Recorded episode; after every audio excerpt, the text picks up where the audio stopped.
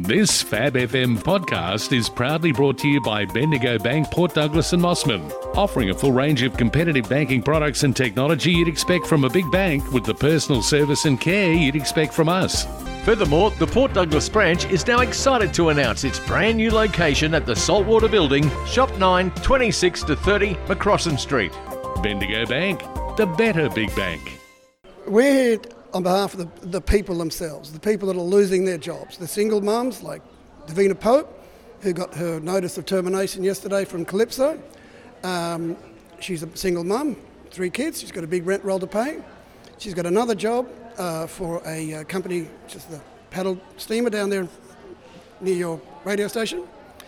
And uh, her friend that runs that um, paddle steamer down there, Kate Bickford, great family, has to sack Davina from her second job, who's a friend of hers.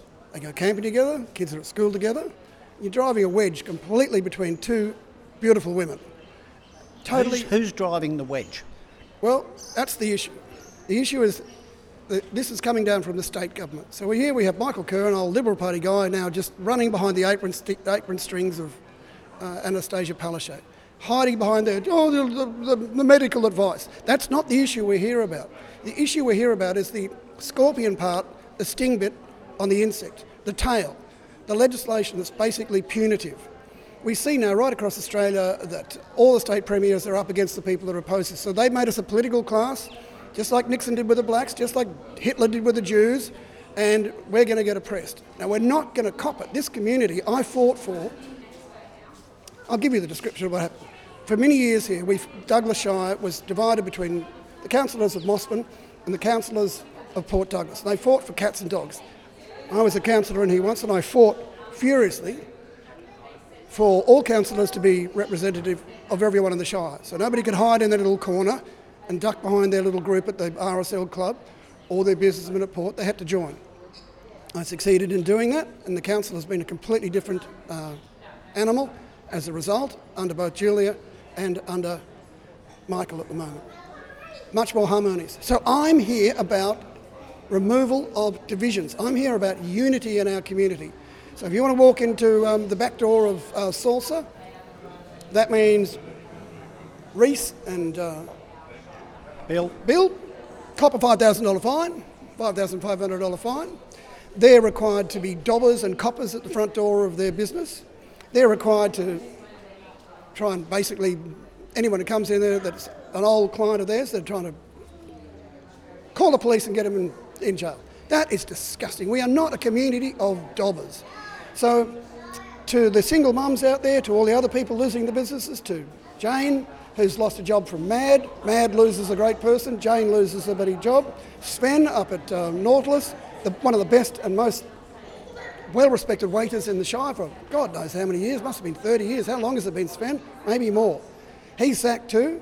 Why has he been sacked and, and for what reasons and by whom? If you were working in a restaurant, I'm sorry, it's not only the clients that have got to be vaccinated, it's all the staff. So we just heard I about. I understand that, but why would a person, that the whole thing hasn't been really, you know, set out as a mandate properly at the moment. Yeah, so good why would somebody get sacked like now? Well, I would put that to anyone who's sacking like um, the experience co- the experience co that owns Calypso that have gone ahead and sacked one, sacked somebody now. You have done that without the basis of state legislation. You are also governed by federal legislation. Workplace health, workplace laws are from the federal government, not from the state government. You are taking a very big risk, and for all those people in the experience code that you forced to have the vax, when one of them is going to have an injury, and it's going to happen, you are going to be made liable. Your business will be the one footing the bill for the rest of your life. It doesn't run into hundreds of thousands, it will run into millions. So these people may end up in court. You're saying businesses might end up in court. Well, we've got the Navy. You know, what are the Navy going to do? They force jabbed all their people. They've got now an average of 10 myelo- myocarditis cases per year. Now they're up to 1,311 as of September 28 cases of myocarditis. Now, those people will be lucky, half of those people will be dead before the next 10 years. That is the prognosis for myocarditis. Okay, it kills Rod, people. Rod, I've got to take issue, and, and I find it quite offensive with this, and that is that you're using Nazi Germany, the black civil rights, and apartheid to say this is the same thing. Come on. That's not the same thing. And, and I, you know, I, I just wonder why you're using Well, that uh, analogy. back in the uh, in the German days, first of all, they identified who it was. Then they then they stopped them going to the shops. Then they kicked them out of jobs. Um, rather similar, I would say. Uh, and in the old days, Six million Jews were taken to gas chambers. That's not happening in Australia during this. So really, I mean, it's a Well, it's we a long bow. Rod, of Rod. sorry, you- no, you go, you No, go, I was just going to say, mate, it's a long bow. Well, you, you will see. At the end of the day, when you've got figures that when the Australian myocarditis rate is up to from, what, we, what was it, about 30 or 40 a month to 800 a month, all those 800 people have had their lives, will have their lives probably cut short. Half of them will have their lives cut short. Okay, have you been double and- vaxxed? Have you been double vaxxed? If you ask that question, you, you could be in a lot of trouble. I haven't been not vaxxed, no. So you haven't been double But you haven't got that right to ask that uh, Yes, question. I have. No, you haven't. It's called the Privacy Act of Australia. If you do it, you'll be in a lot of trouble. We're respectful Well, about I'm that. sorry, but anyway, I- will answer your question. No problem. No, I haven't been double vaxxed at all. Okay, so And look- the reason is, if I get double vaxxed now, I have a business in Indonesia over there. Or I did have. Um, what's going to happen is until I re- return back there, I'll be onto the third and the fourth um, booster. They've already tried to bring the boosters down from six months to three months. So if you have a vax now, just get ready for another one in six months. And this ridiculous new Okay. species that's come through, here we go again. Okay, so okay, so we understand. I just wanted to establish that. So you're not double vaxxed. You're But be careful about asking that in the community. But however, Well, I guess hey, now what excuse you're right, me, you're right, you're right. excuse you're me. right, You're right. Everyone's, every shop's going to do it. hang on, but You're you're, right. but but Rod, you're here protesting for yes. rights of our community. Correct. It's my right to ask you that question. No, now well, you don't have it- to answer it. It is, but it is my right is- to no, ask no, it. but yeah, that's correct. But in traditionally, it was not um, you know okay to walk up to a woman and say, "Excuse me, uh, can you show me your Pap smear results?" Okay. I- okay. All Um, right. But anyway, So, but now but- we're but all can being, I ask all, you? all, all, all people are being forced at the interests of all shops. You make a good point. Okay. You make a good point. Thank you. Uh, now, okay, so you're not double vaxxed. Uh, say you take a business like a restaurant or a bar or a hotel. sure. Now, you're not double vaxxed. The staff say are not double vaxxed, Yep, right? yep, yep, Uh, and say Queenslanders, because a lot of people coming across the border won't be allowed in because they won't be double vaxxed. That's what they're intending to do, the Yeah, sure, Palaszczuk yeah. government. So, okay, you've got these people there. You're unvaccinated. The person serving there is unvaccinated. Yep. COVID is coming. It is coming. It's not uh, if, but when. That's right. You're going to cop COVID. And, and, and you know, the hospital Well, system. it to me. I would love COVID because I would prefer that to the vaccine any day because all I need to hang deal on. with, let me finish. That's not. I am saying I would take COVID over the vac- mRNA vaccinations any day, and this is the reason why.